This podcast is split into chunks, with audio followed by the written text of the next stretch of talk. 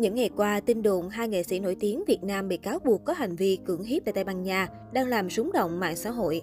Hiện báo chí quốc tế vẫn chưa công khai danh tính hai người này. Tuy nhiên, Hồ Hoài Anh và Hồng Đăng là hai cái tên bị đặt nghi vấn nhiều nhất, bởi trước khi lùm xùm nổ ra, họ đang có chuyến du lịch tại hòn đảo nơi diễn ra sự việc và tới nay vẫn chưa về nước. Mới đây, nghệ sĩ nhân dân Trung Hiếu, giám đốc nhà hát kịch Hà Nội cho biết, nhà hát đã báo cáo lãnh đạo Sở Văn hóa và Thể thao Hà Nội về trường hợp diễn viên Lê Hồng Đăng. Thông tin trên mạng xã hội lan truyền về việc Lê Hồng Đăng đi công tác tại châu Âu. Lê Hồng Đăng là diễn viên thuộc biên chế nhà hát kịch Hà Nội. Nhà hát kịch Hà Nội không cử cán bộ và cũng không có chuyến đi công tác nào tại châu Âu, nghệ sĩ nhân dân Trung Hiếu khẳng định. Nghệ sĩ nhân dân Trung Hiếu cho biết tối 10 tháng 6 năm 2022, diễn viên Hồng Đăng điện thoại trực tiếp với giám đốc nhà hát kịch Hà Nội xin được nghỉ phép. Giám đốc đã yêu cầu Hồng Đăng gặp ông Đặng Tiến Ngọc, Phó trưởng phòng hành chính tổng hợp để được hướng dẫn làm thủ tục báo cáo Sở Văn hóa Thể thao Hà Nội theo quy định. Nghệ sĩ nhân dân Trung Hiếu cho biết ngày 11 tháng 6 năm 2022, ông Lê Hồng Đăng có lên cơ quan gặp ông Đặng Tiến Lộc, Phó trưởng phòng hành chính tổng hợp. Ông Đặng Tiến Lộc đã hướng dẫn ông Lê Hồng Đăng làm đơn xin nghỉ phép đi nước ngoài việc riêng để nhà hát báo cáo xin ý kiến của lãnh đạo Sở Văn hóa Thể thao Hà Nội theo quy định. Tuy vậy đến nay, nhà hát chưa nhận được đơn xin phép đi nước ngoài của Lê Hồng Đăng.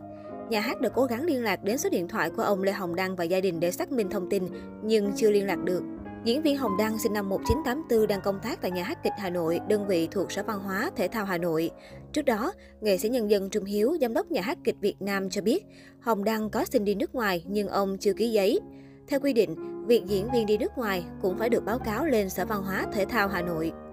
Dù chưa rõ thực hư thông tin Hồng Đăng và nhạc sĩ Hồ Hoài Anh có liên quan tới vụ lùm xùm hai nghệ sĩ Việt bị tố cáo xâm hại tình dục ở Tây Ban Nha hay không, nhưng cho tới thời điểm này, cả Hồng Đăng và Hồ Hoài Anh vẫn chưa xuất hiện tại Việt Nam, chưa có bất cứ phát ngôn chính thức nào. Diễn viên Hồng Đăng cũng lặng lẽ khóa Facebook cá nhân. Về phía Hồ Hoài Anh, Học viện âm nhạc quốc gia Việt Nam họp và có biên bản báo cáo Bộ Văn hóa, Thể thao và Du lịch. Theo đó, ban giám đốc học viện yêu cầu nhạc sĩ trình diện và giải trình về việc đi nước ngoài không xin phép. Học viện cũng tạm dừng công tác của giảng viên Hồ Hoài Anh tại học viện. Theo một số thông tin từ phía gia đình, hiện vợ và con gái Hồ Hoài Anh đã âm thầm về nước, trong khi nam nhạc sĩ vẫn chưa thể trở về.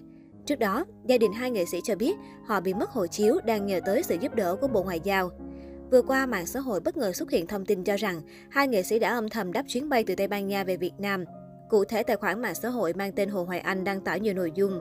Đã đáp máy bay trở về Việt Nam an toàn, tất cả chỉ là tin đồn nhảm, Trở về và thư giãn cùng gia đình, bỏ ngoài tai những tin đồn thất thiệt.